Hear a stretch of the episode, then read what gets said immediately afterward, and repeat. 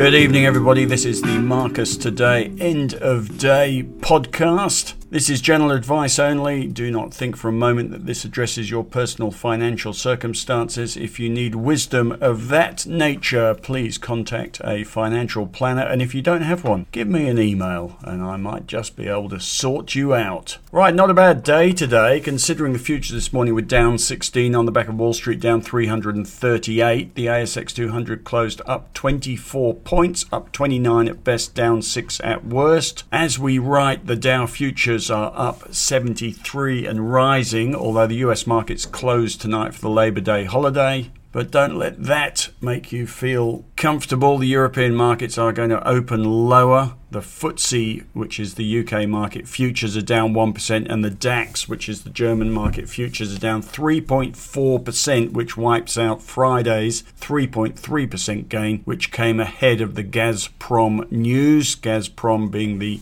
Russian utility that shut down the Nord Stream gas pipeline into Europe, which provides a third of the Russian supply of gas into Europe, and they've shut it down initially for maintenance, but then they found an oil leak in a vital turbine, and now it is shut down indefinitely, which of course has prompted accusations of weaponizing energy Anything could happen, of course. They could just turn it back on or they could keep it turned off. But obviously, in the short term here, it has reversed the optimism in European equity markets on Friday. The Stoxx 600 index on Friday was up 2%. That is all going to reverse because of the fear that continued pressure on energy prices will keep inflation bubbling along in Europe and create all sorts of problems for their energy utilities. Interestingly, Germany has been preparing for this, trying to get industry to use alternative energy sources, and they have built up capacity, storage capacity, to 80% of capacity, and it's rising still. Although I would tell you that if Russia completely turned off their gas, German capacity or storage would only last two and a half months. Although Europe is obviously running scared of a spike in LNG prices. LNG prices, by the way, are up 400% percent. They've recently dropped 40%. We'll see what they do tonight. On the back of that, the resources sector has led the market today, along with the energy sector. Resources sector having a recovery after a shabby week last week. It was down 9.66%, which followed BHP going ex dividend and falling about 14%, and Fortescue falling about 13% last week. Today, BHP's up 3.2%, Rio's up 1.8, FMG, which went ex dividend today fell just 79 cents, having gone ex dividend 121 cents plus franking. It was down 4.6%. Other stocks ex dividend today Ramsay Healthcare down 2.3%, Bendigo Adelaide Bank down 3%, Altium down 0.8, Iluka down 0.7%, NHF down 2.6, and Corporate Travel down 1.0% after going ex dividend. Stocks going ex dividend tomorrow include CSL, Sonic Healthcare, Origin, Northern Star, BlueScope Steel, NIC and SUL. Travel stocks lost a bit of their recent form today, with Qantas down 3.2%, Flight Centre down 3.1%,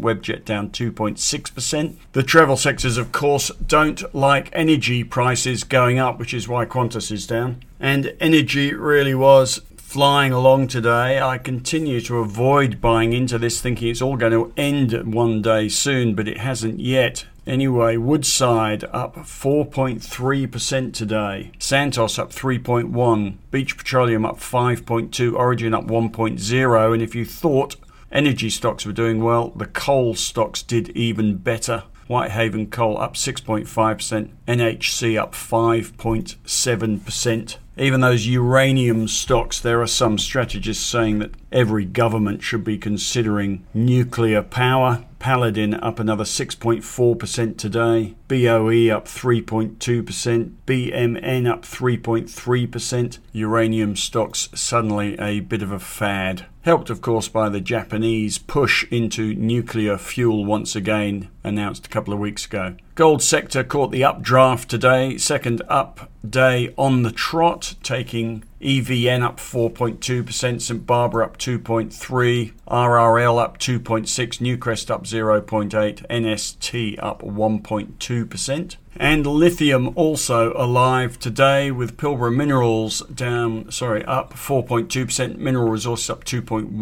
Allkem was up 2.1% as well, and Liontown Resources up 3.1%. At the back of the pack today was technology, along with other interest rate sensitive sectors. Technology was down 0.8%, REITs down 0.7%, consumer discretionary down 0.5%, healthcare was down 0.6%, telecoms down 0.9%. That included Telstra down 1.3%, Block down 2.5%, REA down 0.9%, car sales down 0.5. NextDC down 3.7. Kogan was down 5.1%. There was talk about them bidding for Adore Beauty ABY, which was up 3.6%, and Cettire CTT was down 11.6%. That's about it for stocks. On the diary, we've got an RBA meeting tomorrow. Over 80% chance for 50 basis point rate rise up to 2.35%, and encouraging that thinking were firm retail sales numbers today. The strongest new car sales numbers since 2017. New car, new vehicle sales up 17.3% in August. This will be the fourth straight 50 basis point rate rise, after which the RBA are expected to slow the pace to 25 basis points per month. Economists are expecting peak rates at 3.0% at the end of this year, but the bond market's predicting 3.8%. They do tend to be a bit smarter than the economists economists, it has to be said. Bond market predicting 3.8% by the middle of next year, and headline inflation at 6.1% is still well ahead of the 2 to 3% target band, and the RBA is predicting 8% later this year.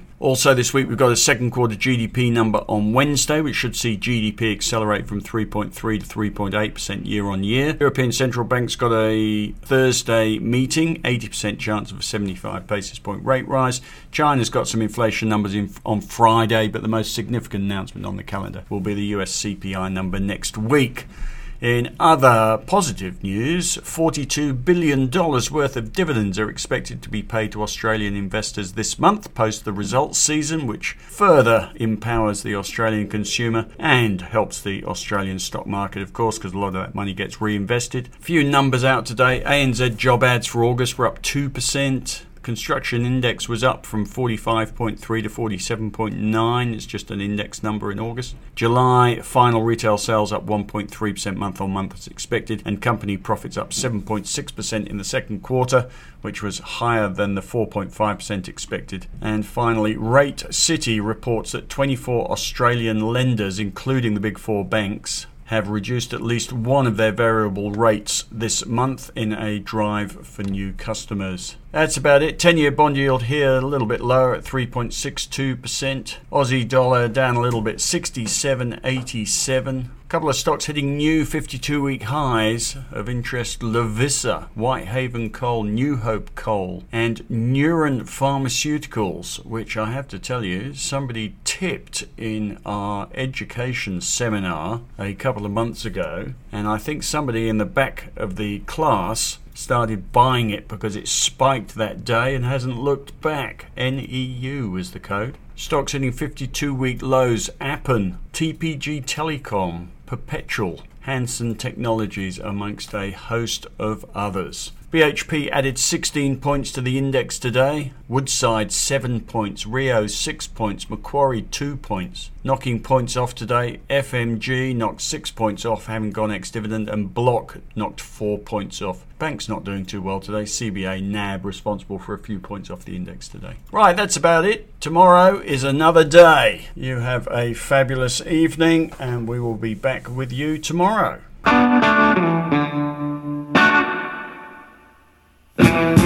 Mm-hmm.